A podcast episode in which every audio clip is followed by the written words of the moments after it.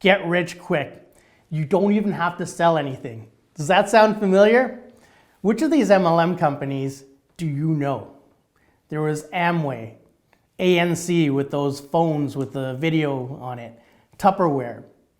Now, which of these franchise models rings a bell? McDonald's, Tim Hortons, Remax. Still around, aren't they? We've seen a few posts about the traditional franchise system and the self proclaimed pyramid structure being the same. The truth is, these structures represent two very different models, and each is distinguished by its underlying principles, sustainability, and ethics. In the traditional model, individuals make an investment in themselves in well established enterprises. They gain access to proven business concepts, comprehensive training, ongoing support, and the invaluable asset of brand recognition. This is a symbiotic relationship and it fosters the exchange of tangible goods and services between the franchisors and their agents. It creates longevity and resilience in the marketplace. Now, conversely, on the other hand, a pyramid type of model operates on a fundamentally different premise. It relies primarily on the recruitment of new members as the primary source of revenue, and it relegates the sale of actual products and services to clients as a secondary role. Those at the top recruit others and they get them to recruit. They create a pyramid shape. The people at the bottom keep bringing in new recruits, but there's a problem. They often can't make much money down there because there's only so many new people to recruit. The folks at the top that started it all benefit the most because they're not doing much work, but they get the big share of the money. It's kind of like a game where a few people win a lot and many people lose.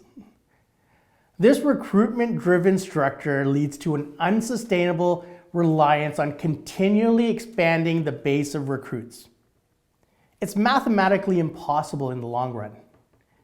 Think back to the three examples I gave you at the top Amway, ANC, Tupperware. Remember attending their sessions to recruit and seeing all their top dogs on stage that were making hundreds of thousands of dollars showing you their checks, driving fancy cars, flying all over the place to tropical islands to vacation.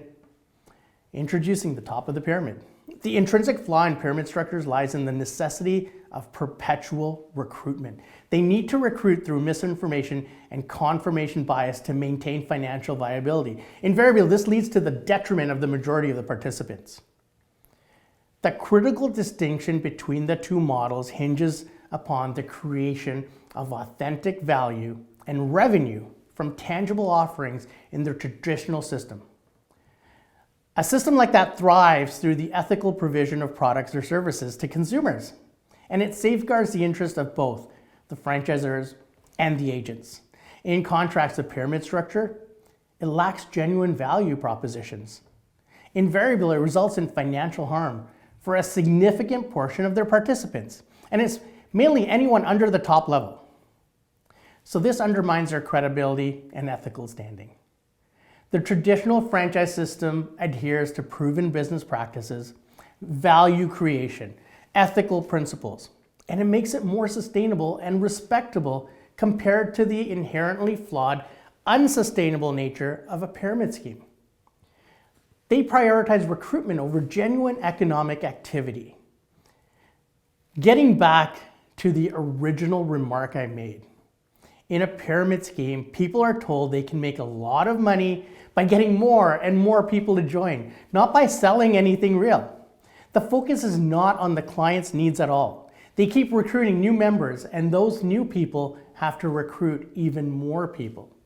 And it goes on and on and on. The big problem is it can't keep going forever because eventually they're going to run out of people.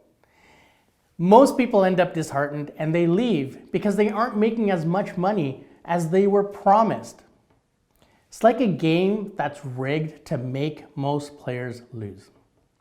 In the simplest of terms, the traditional franchise model is like a fair and sustainable business where everyone works together to sell real things and they help everyone in the system make more money for themselves. So why do people continue to plug the multi-level marketing or pyramid systems? By playing on phrases and comparisons to skew people's view. This is confirmation bias. Confirmation bias is the tendency to interpret, favor, and present information in a way that confirms or supports one's beliefs or values. People display this bias when they select information that supports their views. They ignore contrary information and they interpret ambiguous evidence as supporting their existing attitudes. They need more recruits, so they spin and they play on words to encourage attitude polarization. As realtors, you got in this business to sell real estate, to take care of your clients, and to make sure your clients' needs are first and foremost. At REMAX, that's what we help you with. And we help you from the top down so that you are growing and nurturing your business and serving clients the proper way. That's what you got into business for, and that's why we're here to help you with your business. If you want to chat, get a hold of me and let's talk about your 2024 at REMAX. 416 985 5426 is my number. I'm here to answer any of your questions. REMAX Prime Properties.